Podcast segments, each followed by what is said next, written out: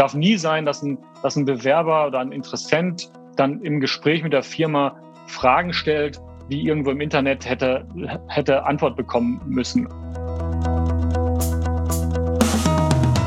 Wenn ich einen Personalberater kontaktieren möchte, jemand, der sich jetzt zuhört, dann bitte möglichst konkret. Was, wie, wo, wenn. Und gerne schriftlich. Ähm, weil es wird viel gelesen, sowas wird auch gerne gelesen.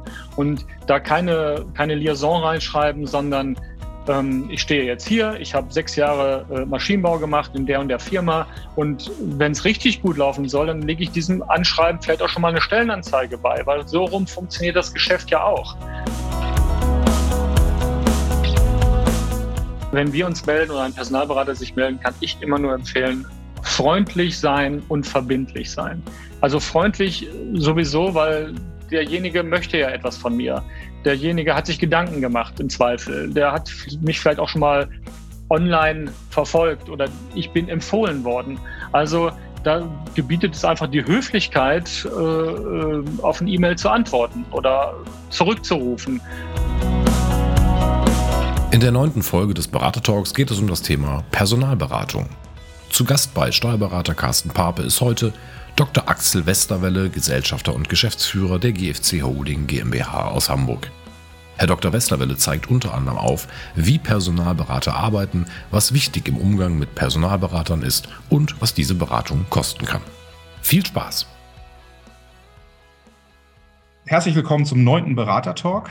Heute freue ich mich ganz besonders, dass wir über das Thema Personalberatung sprechen können und als Gast in unserem Podcast Herrn Dr. Axel Westerwelle aus Hamburg begrüßen dürfen.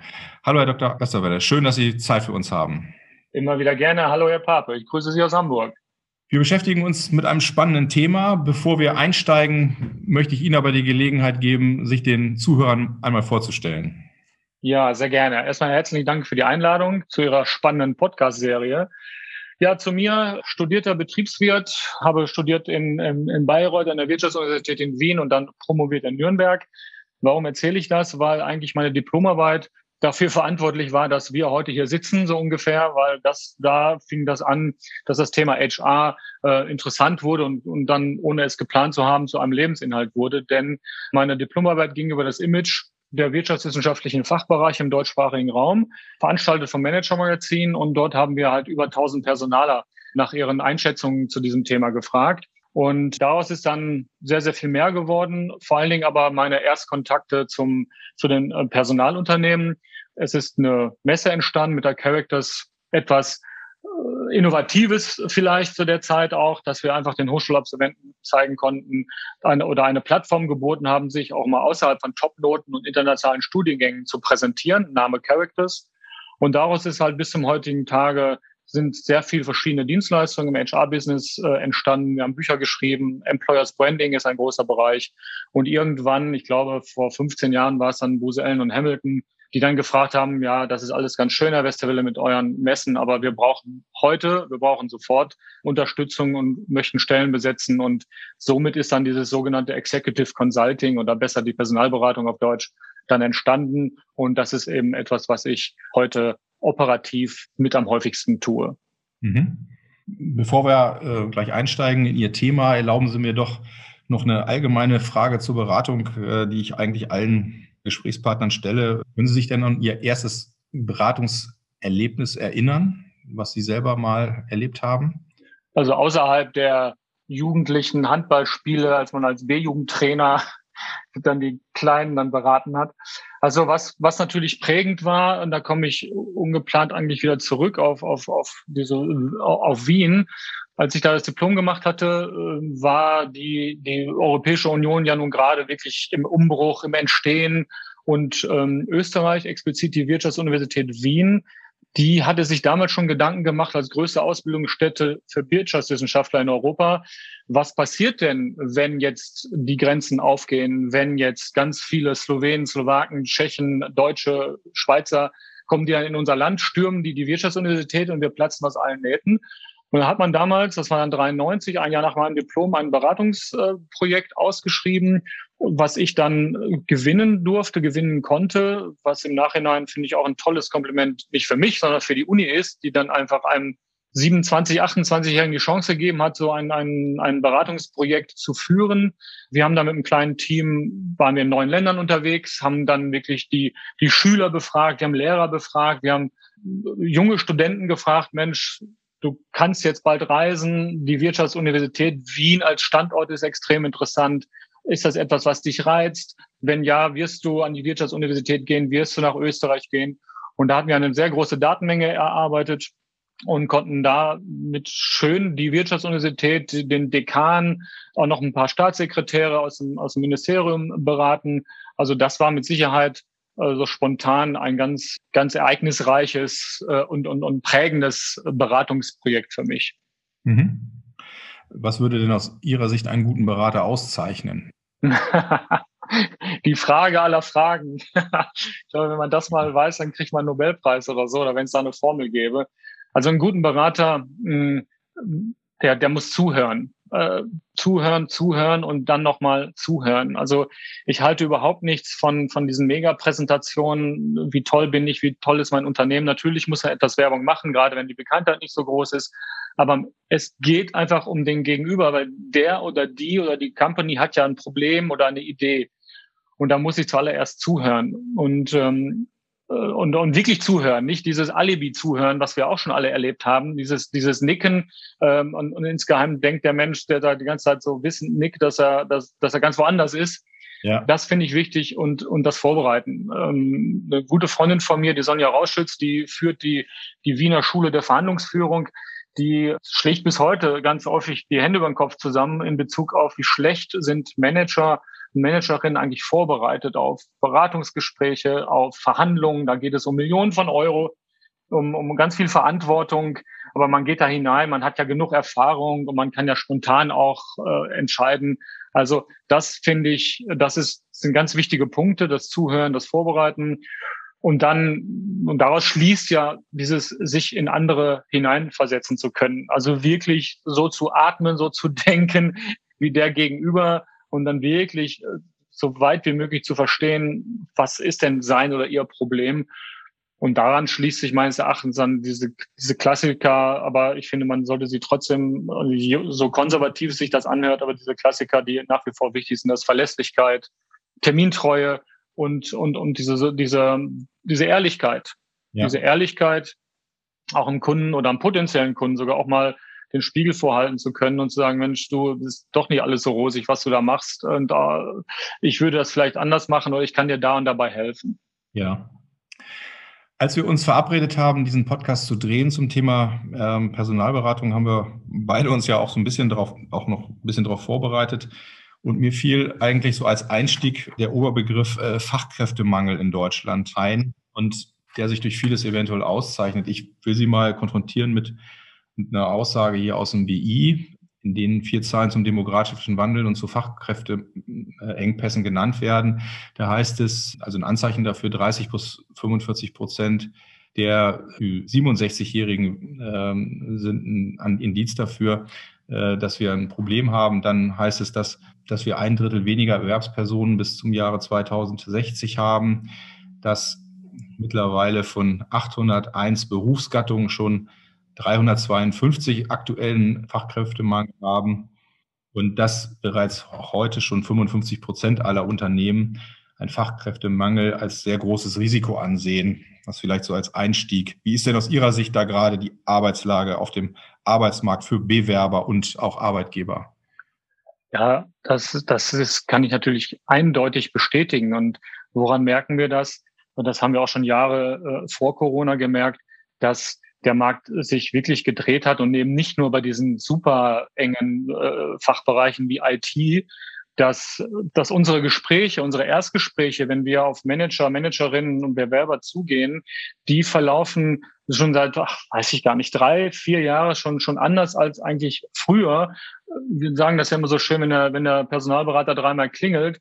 Äh, es gab mit Sicherheit eine Zeit, die kann ich mich auch noch dran erinnern, da sind dann, dann, dann interessierte Manager, die kontaktiert wurden, vor Ehrfurcht umgefallen am anderen Ende des Telefons oder ein Personalberater hat mich angerufen die Zeiten sind schon lange vorbei. Also wenn ich sehe, wie mein Team, wie ich äh, Gespräche führe oder wenn es so eine Kaltakquise ist, wenn man das so sagen darf, wenn man einen Menschen kontaktiert, den wir noch nicht kennen, wo wir glauben, dass er gut zur, zur äh, Position passt, dann spreche ich in den ersten 30 Minuten 27 Minuten und ganz bestimmt nicht, weil ich mich so gerne reden höre, sondern weil ich will ja was von ihm. Ich habe ihn ja, ich spreche mal in männlichen Form, das gilt natürlich 50 äh, Prozent auch locker, äh, auch immer alle für die Frauen. Ich will ja was von ihm. Ich habe ihn mit seinen äh, Arbeitsablaufen gestört. Man darf nicht vergessen, man kontaktiert Menschen, die im Zweifel super glücklich sind im Job. Und jetzt kommt dann Personalberater und stört.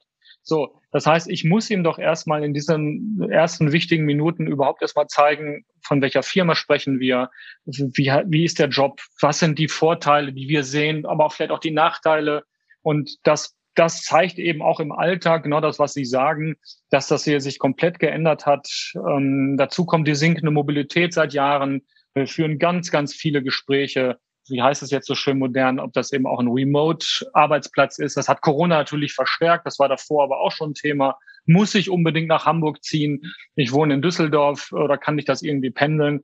Also diese sinkende Mobilität führt auch dazu, dass es eben genau das passiert, dass man die, dass man die Positionen, die frei sind, schwerer besetzen kann als vorher. Aber das finde ich, das ist halt auch zunehmend jetzt die Aufgabe des Personalberaters. Äh, ich muss die Braut hübsch machen und zwar ehrlich hübsch machen. Also wir sagen dann manchmal, dass wir uns so ein bisschen als Notar sehen, der halt natürlich von einer Seite bezahlt wird, aber höchstes Interesse daran hat, dass es beiden Seiten gut geht, sowohl dem Auftraggeber als auch dem Auftragnehmer. Das heißt, wir tun natürlich einen Teufel, dann irgendwie einen Käse zu erzählen oder irgendwelche die Firma über den grünen Klee hinaus zu loben, wobei wir wissen, dass es vielleicht die ein oder anderen Probleme gibt. Je ehrlicher du als Personalberater da auftrittst, desto besser. Aber ja, am Anfang und auch während des Prozesses musst du erstmal die Werbetrommel rühren und den Bewerber dadurch äh, auch am, am Ball halten an dem Prozess, weil der dauert ja meistens an mehrere Wochen, ähm, dann auch äh, agil zu halten. Mhm.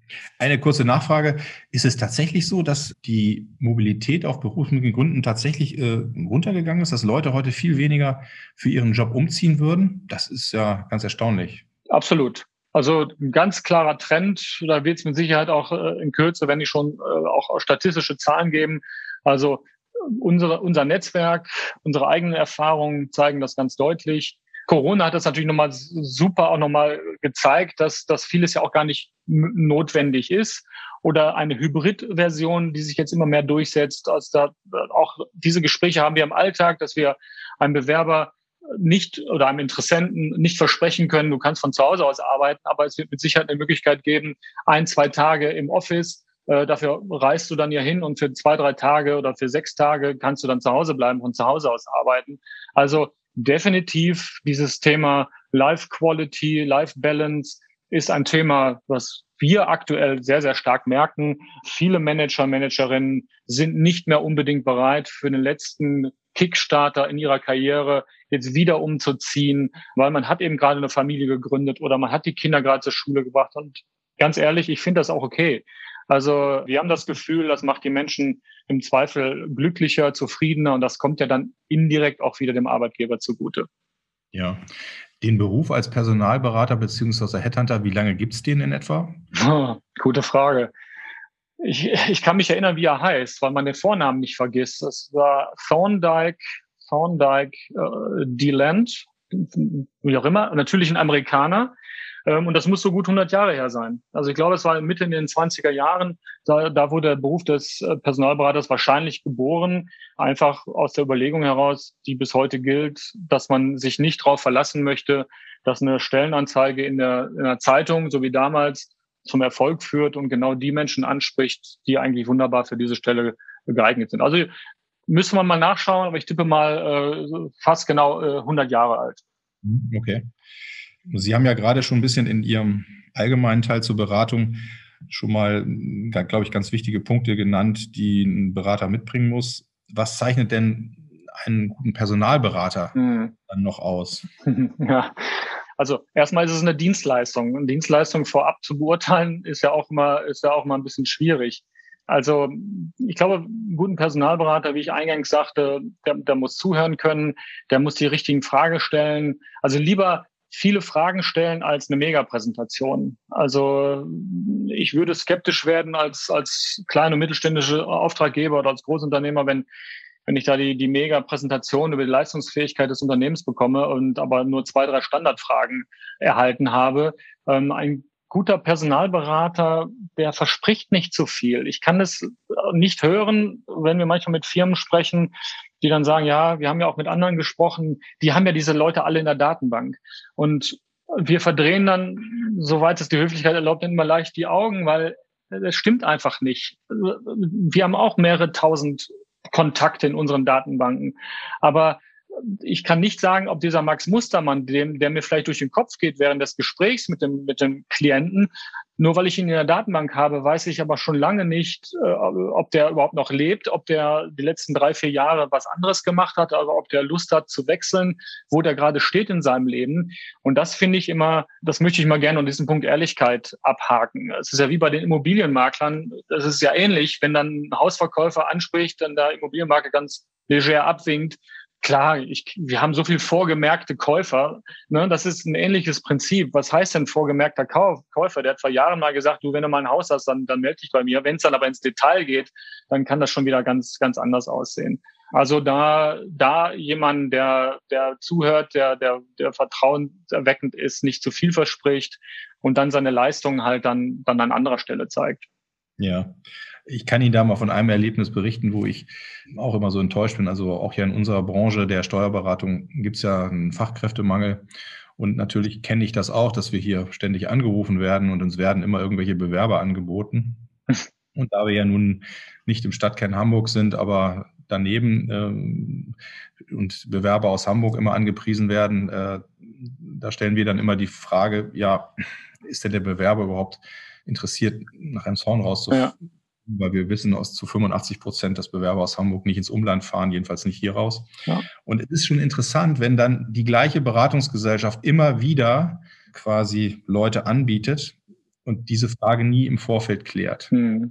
Ja. Mal das, was wir vorhin gesagt haben, zuhören, mal ja. individuell darauf eingehen. Ich muss den doch nicht jedes Mal, ich muss, muss mich doch nicht damit verärgern, dass ich jetzt immer wieder nachfragen muss, haben Sie das denn vorher mal geklärt? Das ist mir jetzt mal so als ein Punkt da auch aufgefallen. Ja, ja, das ist auch dieses Problem. Es kursieren ja auch immer so diese Longlist- und Shortlist-Begriffe äh, im Personalberatungsbereich. Und wir zum Beispiel halten gar nichts von der Longlist, weil eine Longlist ist eben genau das, was dann, was dann geliefert wird, um das Akquisegespräch wirklich zum, zum Schluss zu bringen oder, oder nach Vertragsunterschrift. Das ist dann nichts anderes als ein Auszug aus der Datenbank mit mit chiffrierten Namen ähm, und dem ungefähren Lebenslauf dahinter. Und dann soll der Kunde sich erstmal Gedanken machen, wen, wenn der Personalberater davon ansprechen soll. Aber davon halten wir halt gar nichts, weil wir doch noch, wir müssen doch erst mit den, mit den Kandidaten sprechen. Wir, wir präsentieren immer erst immer eine Shortlist, aber die Shortlist ist halt auch verlässlich. Das dauert dann länger, ja, das dauert dann zwei, drei Wochen länger, aber da kann sich der Kunde halt darauf verlassen, wir haben mit denen gesprochen, der weiß, wo Elmshorn liegt, der hat sich auch schon Gedanken gemacht, wie er mit dem Zug oder vielleicht mit einem, mit einem Auto, was er vom zukünftigen Arbeitgeber dann, dann doch bekommt, auch wenn es nicht vorgesehen war, dass man solche Dinge, die so essentiell sein können, äh, man glaubt ja gar nicht, welche, welche Kleinigkeiten oft über Pro oder Contra für den Arbeitgeber entscheiden. Und genau diese, diese Kleinigkeiten und großen Dinge, das finde ich, das ist die Aufgabe des Personalberaters. es darf nie sein, dass ein, dass ein Bewerber oder ein Interessent dann im Gespräch mit der Firma Fragen stellt, die irgendwo im Internet hätte, hätte Antwort bekommen müssen. Also das ist immer so ein bisschen unser Credo. Er soll, er darf eigentlich nur Fragen stellen, die wir nicht wissen, die wir nicht beantworten können. Wenn es also um, interner geht, um Projektabläufe, äh, die vielleicht auch ein bisschen confidential sind, die man nicht dem Personalberater erzählen möchte. Das sind dann die Fragen, aber nicht, was ist dein Umsatz in Südamerika? Da treten wir dann den, den, den Manager auch gerne mal unterm Tisch, weil das, das ist dann unsere Hausaufgabe, äh, sowas dann auch, auch vorher äh, zu klären. Gibt es eigentlich unterschiedliche Suchmethoden, wie Personalberater ihr Personal akquirieren?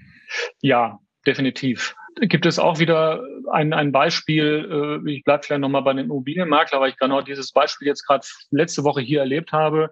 Und zwar geht dieses Beispiel, wenn Sie fragen nach den Unterschieden bei den Suchen, es gibt ja große Personalberater, die bekannten Egon Zehner, Spencer Stewart, Heidrich Struggles, wie sie heißen, aber es gibt ja ich glaube, über 2000 andere One-Man-Show, One-Woman-Show etc. und, und zwei, drei Mann-Frau-Unternehmen.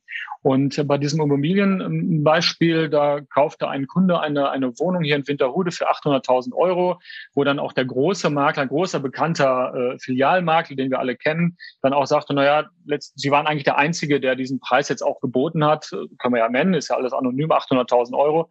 Und ähm, der Kunde hat gekauft und dann fiel ihm irgendwann in den nächsten drei, vier Wochen ein, Mensch, äh, das passt doch nicht. Und was hat er getan? Er hat die Wohnung wieder auf den Markt äh, geworfen, aber über eine One-Woman-Immobilienmaklerin. Und die hat es sage und schreibe geschafft, nach drei Wochen wieder einen Notartermin zu erreichen, zu einem Kaufpreis von 930.000 Euro. So. Und da frage ich mich doch, wie kann das passieren? Und die Erklärung liegt nahe. Und das ist bei Personalberatungen auch oft so. Wenn ich zu den Großen gehe, dann werde ich mit meiner, mit meiner Suche oder auch zu den mittleren ins Schaufenster gestellt. Die können es gar nicht äh, von, von, der, von der Manpower her schaffen, sich intensiv tagtäglich um diese eine Anzeige oder diese eine Suchprofil zu kümmern und sich kreativ Gedanken zu machen, wie finde ich denn jetzt die richtigen Menschen dazu. Wenn man sich auch mal die, die Webseiten von Personalberatern anschaut, da gibt es viele, die haben eine ellenlange Liste von offenen Positionen. Aber eigentlich ist das doch schlecht, wenn ich als Berater schreibe, diese Positionen sind gerade zu besetzen, weil dann, dann habe ich ja möglicherweise meinen, meinen Job nicht gemacht. Das heißt, ich kann, unabhängig von uns, ich kann immer nur empfehlen, wenn jemand, der zuhört, sich für einen Personalberater vielleicht mal entscheiden will, nehmen Sie auf jeden Fall auch die Kleinen mit ins Boot, weil so wie diese Immobilienmaklerin, was hat die gemacht? Die hat rund um die Uhr die Leute angerufen. Die hat kleine digitale Spots erstellt und zielgenau, äh, ich glaube über Facebook und auch in LinkedIn Anzeigen geschaltet, äh, wo dann möglicherweise auf, auf Menschen getroffen sind, die gar nicht wussten, dass sie diese Wohnung kaufen wollten. Aber dann erst darauf aufmerksam. Die wären nie zu einem der großen Immobilienmakler in Schaufenster gegangen, hätten geguckt, weil sie so, aber wenn sie dann dort abgeholt werden, wo sie abgeholt werden möchten, dann kann das sehr, sehr erfolgreich sein. Und damit komme ich auf die Frage zurück. Das ist in unserem Business ganz genauso. Sie haben so viele Möglichkeiten, gerade in dieser digitalen Welt. Wir zum Beispiel arbeiten mit Videos. Wir müssen, wir haben ja einen eigenen Videomenschen, der das Thema Employers Branding aufnimmt. Das heißt, Amazon, Facebook als Arbeitgeber, das kann jeder. Aber wenn ich einen der tollen kleinen und mittelständischen Unternehmen in Deutschland nehme, die man von den Produkten her kennt, aber nicht als Arbeitgeber, dann muss ich doch erstmal ein bisschen was tun. Und da arbeiten wir zum Beispiel damit, dass wir sagen, komm, lieber Interessent, wir haben dich jetzt hier kontaktiert, wir glauben, dass sie passen, schauen sich aber erstmal unseren Trailer an. Also wir machen da so ein bisschen Hollywood und da kriegen wir als Beispiel wunderbares Feedback und da gibt es ganz so gesehen eben auch wirklich Unterschiede, wie dann die Aufträge ähm, abgearbeitet werden und wie die, wie die Kandidaten gesucht werden. Mhm. Können Sie vielleicht auch noch ein bisschen was zu den Kosten sagen? Das ist ja bei den Beratungen auch immer ganz wichtig, dass wir da mal ein Wort drüber verlieren. Ja, ja klar. Also das grundsätzlich, das, das, das geläufigste Modell ist immer, dass sich das Honorar anhand des äh, Jahresbruttoeinkommens ähm, orientiert. Da zählt aber alles mit rein, äh, Sign-up, Prämien, äh, alles Mögliche. So, und dann gibt es halt dieses berühmte Drittel. Das ist so der Standardsatz der, der, der großen Beratergesellschaften, die dann ein, ein, ein, ein Drittel des Jahresbruttogehaltes der, der jeweiligen Stelle erhalten. Jetzt muss man aber dabei überlegen, dass zusätzlich dazu gerne auch nochmal andere Kosten dazukommen. Also da kann ich auch nur jedem Unternehmen raten, auch äh, in Anführungsstrichen auf das Kleingedruckte zu, zu da kann man mal kurz sich drüber unterhalten, wird denn der Personalberater First Class oder, oder Business Class fliegen oder wie muss man sich das vorstellen? Aber fast schlimmer sind noch sogenannte andere Kosten. Es hat sich aus unserer Sicht leider etabliert, dass der Personalberater es eigentlich dem, dem Unternehmen einfach machen möchte, sagt, Mensch, alle anderen Kosten, Werbeanzeigen, alles, was wir noch so haben, Reisekosten, Kopierkosten, das machen wir mit einer Flatrate. Und diese Flatrate kann locker nochmal 10 bis 15 Prozent ausmachen. Also das und nicht von den 33 Prozent, sondern on top. Das heißt, wenn man äh, so einen Standardlistenpreisvertrag nimmt, dann kann man auch mal bei 40, 45 Prozent äh, sein. So.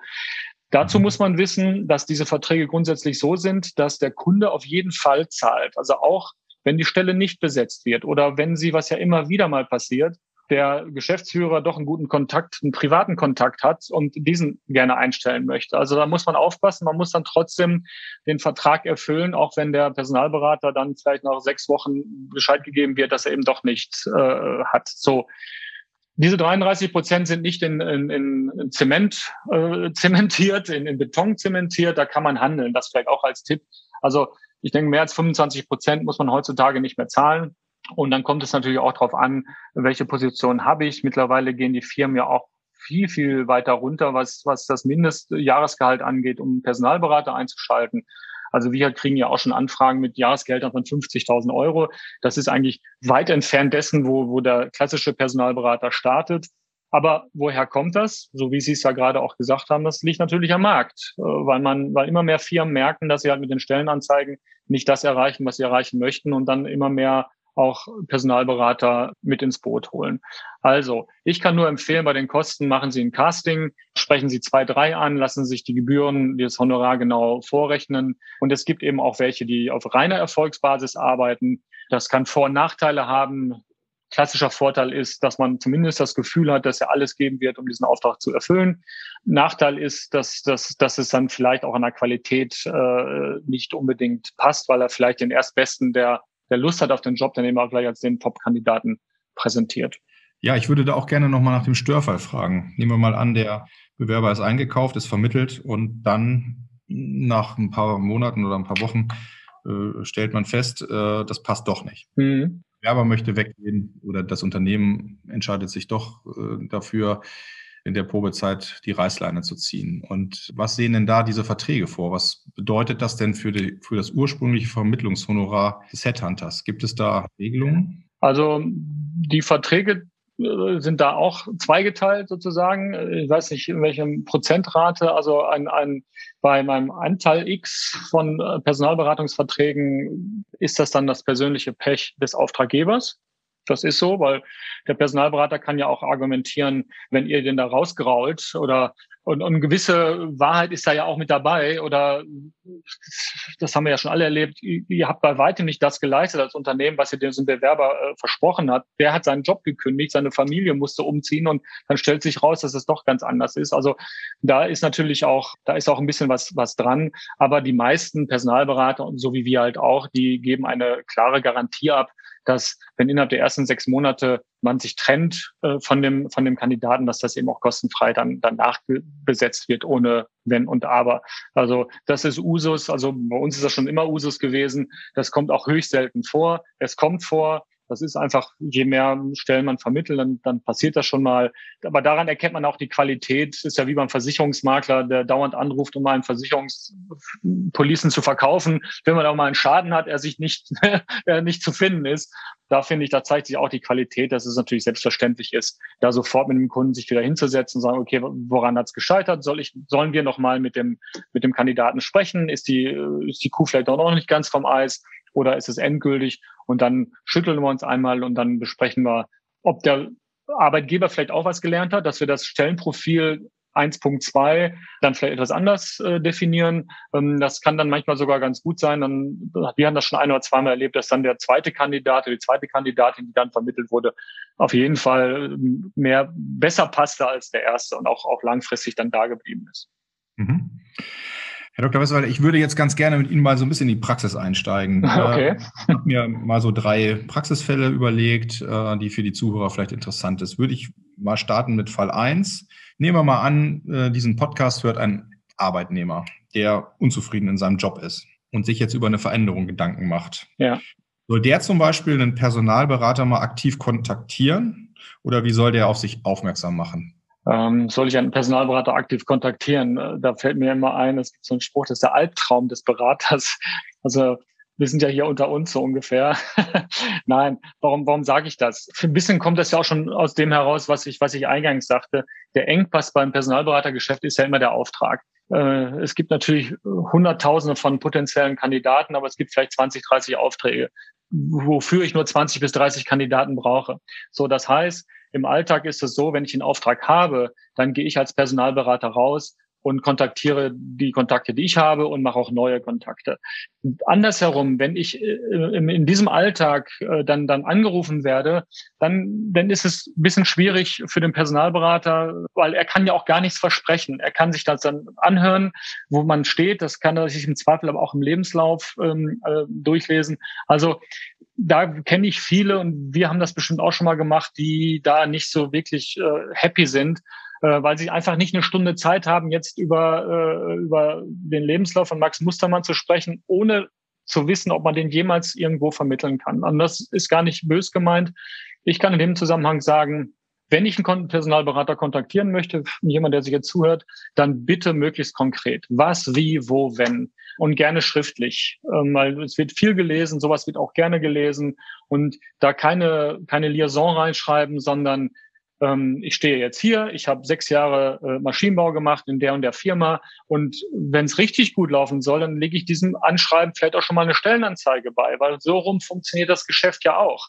Ne, dass dann auch der Personalberater weiß, Mensch, er selber glaubt oder sie glaubt, dass sie auf diese offene Stelle irgendwo auf Stepstone oder wo auch immer wunderbar passen würde, dann hilft das dem Personalberater natürlich auch, weil das haben wir in der Vergangenheit oft gemacht, dass wir dann auch das Unternehmen, wenn man es kennt, ansprechen und sagen, Mensch, ich glaube, wir, wir kennen da jemanden, der, der wunderbar passen würde.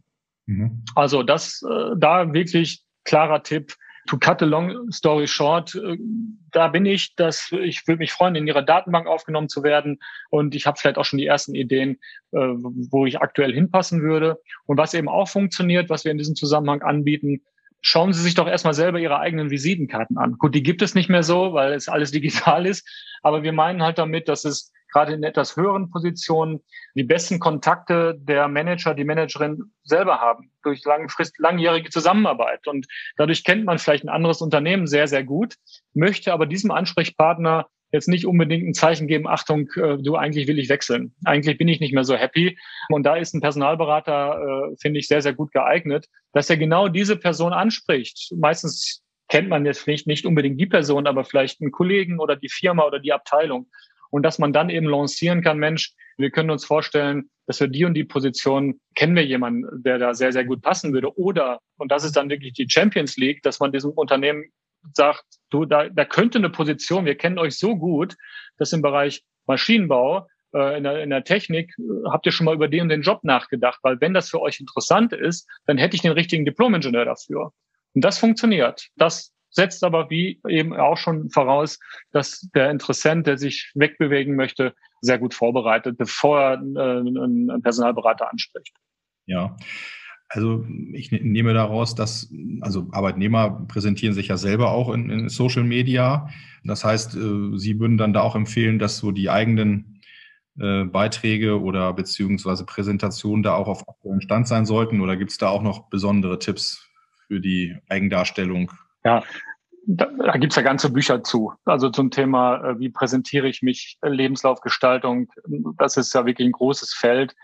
Ja. Und das erleben wir auch, dass eben äh, Manager, Managerinnen, die jetzt äh, plötzlich äh, entweder entlassen werden oder, oder sich für eine andere Stelle, die dann gar nicht mehr wissen, wie man einen Lebenslauf schreibt, weil sie es zehn, zwölf Jahre gar nicht mehr gemacht haben oder maximal halt auf der anderen Seite des Tisches saßen und, und, und, andere Lebensläufe gelesen haben. Also da gibt es natürlich genug Material, um sich ähm, vorzubereiten. Da empfehlen wir auch, wenn man sich dann von sich aus auch bewirbt, äh, auch, auch wirklich äh, das Anschreiben nicht zu vergessen. Das bleibt wichtig, auch wenn die Bahn jetzt kurz sagt, sie braucht kein Anschreiben mehr.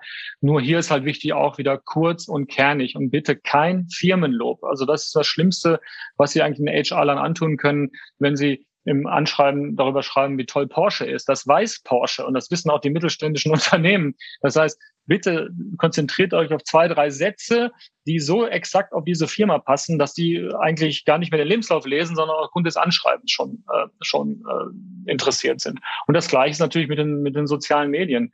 Da kann ich einfach auch wunderbar äh, auf mich aufmerksam machen. LinkedIn, die Gruppen von LinkedIn, äh, Clubhouse ist jetzt in aller Munde. Da habe ich plötzlich direkten Audiokontakt mit potenziellen Arbeitgebern und da kann ich mit Fachbeiträgen kann ich punkten. Ich empfehle auch immer sein eigenes LinkedIn-Profil, weil Sie gerade Social Media sagten, wirklich zu pflegen und zwar gerne detailliert, weil versetzen sich in die Lage eines, eines HRlers, der sucht oder eines Personalberaters.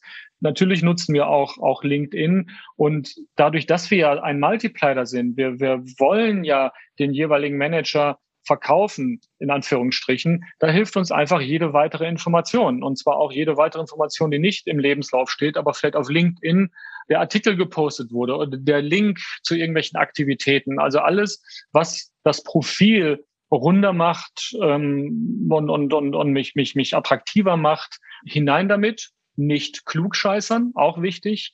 Ähm, da muss man diese, diese imaginäre Grenze finden. Aber äh, Fachbeiträge werden gern gesehen und da gucken auch die Berater nach. Äh, gerade wenn es spezifische technische Themen sind, da freut man sich, äh, wenn die dann in LinkedIn auch mal ein bisschen im eigenen Profil erklärt werden.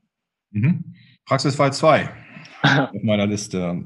Jetzt drehen wir den Spieß mal um. Sie als äh, Personalberater sprechen einen Arbeitnehmer an. Mhm. Gibt es denn da Tipps, wie ich dann reagieren soll? Und wie unterscheidet sich gegebenenfalls auch die Zusammenarbeit zu, zu unserem Praxisfall 1? Ja, also spontan, äh, wenn wir, wenn wir uns melden oder ein Personalberater sich melden, kann ich immer nur empfehlen, freundlich sein und verbindlich sein. Also freundlich sowieso, weil derjenige möchte ja etwas von mir. Derjenige hat sich Gedanken gemacht im Zweifel. Der hat mich vielleicht auch schon mal online verfolgt oder ich bin empfohlen worden. Also da gebietet es einfach die Höflichkeit, äh, auf ein E-Mail zu antworten oder zurückzurufen und einfach auch verbindlich sein, nicht einfach nur Larifari äh, zuhören, damit ich den schnell loswerde, weil man kann nie wissen. Sie müssen davon ausgehen, dass Personalberater für eine Stelle 10, 20, 30 Menschen kontaktieren. Und wenn der Personalberater von fünf, sechs sofort qualifizierte und hochwertige äh, Feedback bekommt, dann wird er sich erstmal auf diese fünf, sechs konzentrieren. Und wenn Max Mustermann dann zwei Wochen später antwortet und auch Interesse ist, dann ist die Wahrscheinlichkeit groß, dass er nicht mehr beachtet wird. Und dazu kommt, wenn diese Stelle vielleicht im Moment für mich nicht interessant ist, man kann nie wissen. Das heißt ja immer, man kann nie wissen. Aber dann bin ich bei Personalberatung X zumindest schon mal positiv aufgefallen und dann soll bitte derjenige, der mich angerufen hat, in die Datenbank schreiben, netter Kontakt, hat freundlich abgesagt, wird gerne wieder kontaktiert. Das kann ich wirklich nur jedem empfehlen, weil wir erleben das auch noch eine gewisse, ich will das nicht Unhöflichkeit sagen, da, das, das nicht, aber ein gewisses Desinteresse. Es liegt natürlich auch, dass manche Berufsgruppen einfach wahrscheinlich jeden Tag Anfragen bekommen, dass sie irgendwann einfach auch genervt sind. Äh, wir finden immer wieder auf Xing oder LinkedIn oder auf anderen Portalen auch mal so einen Hinweis, bitte keine, keine Kontaktaufnahme von HR-Lern. Also daran sieht man eben, da sind wir wieder ganz am Anfang, äh, wie, der, wie der Markt sich gedreht hat. Und die Zusammenarbeit zum Fall eins unterscheidet sich natürlich schon weil es viel konkreter ist, weil wir den Menschen gewinnen möchten, weil wir äh, ihn kennenlernen möchten, weil wir ihm beibringen möchten, was wir glauben, was das Unternehmen wirklich stark ist, was man vielleicht eben nicht in den Medien liest, aber wir kennen das Unternehmen seit drei, vier Jahren und können da ganz, ganz schöne, nicht vertrauliche, äh, aber Informationen auch weitergeben, die äh, dieses Mosaik des Bewerbers viel größer werden lassen an, an Informationen. Und die schönste, das schönste Kompliment, was wir eigentlich kriegen können, und das ist auch wieder ein Tipp, was eigentlich heißt, für jemanden, der vom Personalberater kontaktiert wird, hör zu äh, und, und hab Geduld, weil es, es kann sein, dass man im ersten Moment, ach, die Firma, ach, der Job, uninteressant. Das meine ich mit, mit Geduld haben. Die, die, die, das größte Kompliment, was wir kriegen, ist, wenn uns ein, ein Unternehmen, ein, ein Manager oder eine Managerin nach unseren Kontakten sagt, Mensch, ihr habt uns echt die Augen geöffnet. Wir hätten niemals gedacht, dass diese Firma in Elmshorn oder in Hamburg oder sonst wo so interessant sein kann. Ähm, ja. Ihr habt da tolle Trailer gemacht und Informationen geschickt. Jetzt will ich das auch richtig kennenlernen. Und deshalb eben auch mein, mein klarer Tipp an, an Interessenten, wenn ein Personalberater sich meldet, hört euch das an, besprecht das mit euren Liebsten und gebt ihm eine Chance. Wenn diese Prüfung negativ ausfällt, dann freundlich absagen und auf jeden Fall immer sagen, kontaktiert mich bitte wieder. Aber es passiert immer häufiger, dass eben diese Liste, die jeder hat, Facebook, Amazon, BMW, wie sie, McKinsey, wie sie alle heißen, dass es da noch eine ganz andere Liste gibt von hochattraktiven Unternehmen. Aber dafür bedarf es halt ein bisschen Werbung und das übernehmen die Personalberater. Mhm. Jetzt haben wir uns in den ersten beiden Praxisfällen ein bisschen mit Arbeitnehmern im Zusammenhang mit Personalberatern beschäftigt. Ich möchte aber auch gerne nochmal die Brücke für Unternehmen äh, hier beschreiten. Und wenn jetzt ein Unternehmen selber Sie beauftragt, Personal zu suchen, Wie gehen Sie da konkret vor? Sie werden sicherlich ein Vorgespräch führen. Können Sie da nochmal ja. kurz darauf eingehen, wie das dann abläuft und was dann so passiert? Ja, also wenn sich das Unternehmen entschieden hat, was, das, was ja auch ein eigener Prozess ist, wie kommt das Unternehmen oder der, der Firmenkunde zum Personalberater, da kann man ja auch Bücher drüber schreiben, weil es halt nach wie vor eine Dienstleistung ist, die auch noch so ein bisschen im Versteckten arbeitet. Aber wenn es soweit ist, dass der, ähm, dass der Auftrag vorliegt, dann ist für uns an allererster Stelle, bevor wir irgendwas machen, ist das Unternehmen kennenzulernen. Wir können nicht auch nur einen guten Satz wiedergeben über das Unternehmen, wenn wir es nicht äh, so weit wie möglich kennengelernt haben. Was bedeutet das? Wir möchten, das geht damit los, dass wir war ein bisschen schwierig jetzt in der Corona-Zeit, gebe ich zu, aber trotzdem mal viel, dass wir zum Unternehmen hinfahren. Und wenn es ein produzierendes Unternehmen ist, dann möchten wir gerne in die Produktion zahlen. Und wenn es ein, ein, ein computerlastiges Unternehmen ist, dann möchten wir gerne auch wissen, wie sieht so ein Arbeitsplatz aus, weil man unterschätzt das oft als, äh, als Firmenkunde oder als Auftraggeber, dass diese Dinge für äh, Interessenten hochinteressant sein können und wichtig sein können. Wir haben eine Stelle vermittelt an einen Redakteur, ich glaube nach wie vor, weil da eine ganz bestimmte Software bei dem Kunden installiert war, die anscheinend so hochpreisig und so toll war, dass ihm die Augen übergegangen sind. So, wir haben oft gesagt, wenn wir ihm diese Information nicht verschafft hätten, dann wäre er nie an diese Stelle gekommen. Also, Schritt eins ist immer, das Unternehmen kennenlernen und nicht nur die Produkte, sondern auch, wie sind die Arbeitsabläufe? Gibt es hier eine Kantine? Wie sind die Anreise? Gibt es einen Klassiker? Gibt es einen Kindergarten in der Nähe? Das ist also immer unsere Vorbereitung und daraus bauen wir dann die verschiedensten, ähm, ja, ja, ich will mal sagen, Werbe, Werbemaßnahmen. Also bis hin, dass wir Videos erstellen, die wir dann halt mit einem nicht öffentlichen Link natürlich versehen. Ähm, und dann, wenn wir sehen, dass die ersten Gespräche gut verlaufen, dass wir dann auch Telefonate zum Abkürzen und sagen, Mensch, bevor wir weiterreden, jetzt schau dir einfach mal das an, was wir an Informationen gesammelt haben. Also mhm. da gehen wir und dann erst, wenn wir mit diesen Menschen, die dann in Anführungsstrichen überzeugt sind oder im Idealfall begeistert sind, aber zumindest interessiert sind, dann präsentieren wir diese mit unserem eigenen Bericht dem Unternehmen mit einer äh, mit einer leichten Empfehlung. Äh, wir geben aber kein Ranking ab, weil wenn wir vier, fünf Personen präsentieren, dann halten wir alle vier, fünf auch für geeignet. Und dann ist es halt am Unternehmen, ob er uns mit reinnimmt in die nächsten Interviews. Viele machen es dann selber. Das finde ich auch gar nicht so schlecht. Man muss da nicht mal beisitzen als Personalberater. Und dann betreuen wir es halt wirklich bis wir bis sechs Monate nach Vertragsunterschrift. Also dann gibt's ja noch, und das ist wichtig, deshalb finde ich die Frage auch ganz gut, weil so ein Prozess dauert ja Wochen.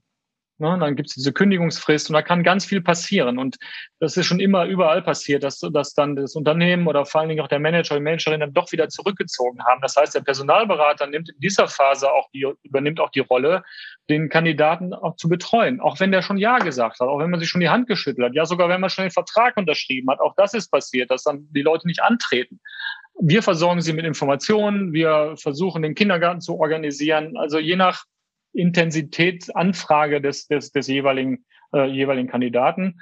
Dann äh, fängt er an zu arbeiten und dann coachen wir ihn noch äh, bis mindestens sechs Monate nachher. Also dass wir einfach ein externer Ansprechpartner sind, äh, hat sich auch bewahrheitet, äh, dass oft Kleinigkeiten stören in den ersten Wochen und dass dann auch so ein, so ein neuer Mitarbeiter froh ist, wenn er jemanden extern, intern fragen kann, so wie, wie uns oder einen anderen Personalberater. Und oft lösen sich dann Probleme dann auch ganz schnell auf. Ja, Herr Dr. Wasserwelle, jetzt haben wir schon über 50 Minuten. Tut mir leid, ich sehe das auch gerade. So, wir wollten uns doch kurz halten. Ja, äh, ich glaube, wir könnten, sind uns einig, wir könnten hier noch richtig viel, viel länger über Themen sprechen. Sie haben es ja auch bei den ein oder anderen Fragen schon gesagt. Hier könnten Sie ganz, ganz Bücher zitieren. Ja. Aber ähm, ich muss mich oder ich möchte mich natürlich ganz, ganz herzlich bei Ihnen bedanken, dass Sie sich die Zeit genommen haben, hier den Zuhörern mal so einen Einblick in das Thema Personalberatung äh, zu geben. Ich glaube, da sind ganz, ganz wichtige Punkte dabei und äh, darf Ihnen äh, da natürlich äh, weiterhin viel, viel Erfolg wünschen in Ihrer Arbeit. Danke, danke. Wir, wir, wir geben unser Bestes. Alles klar. Auf Wiederhören.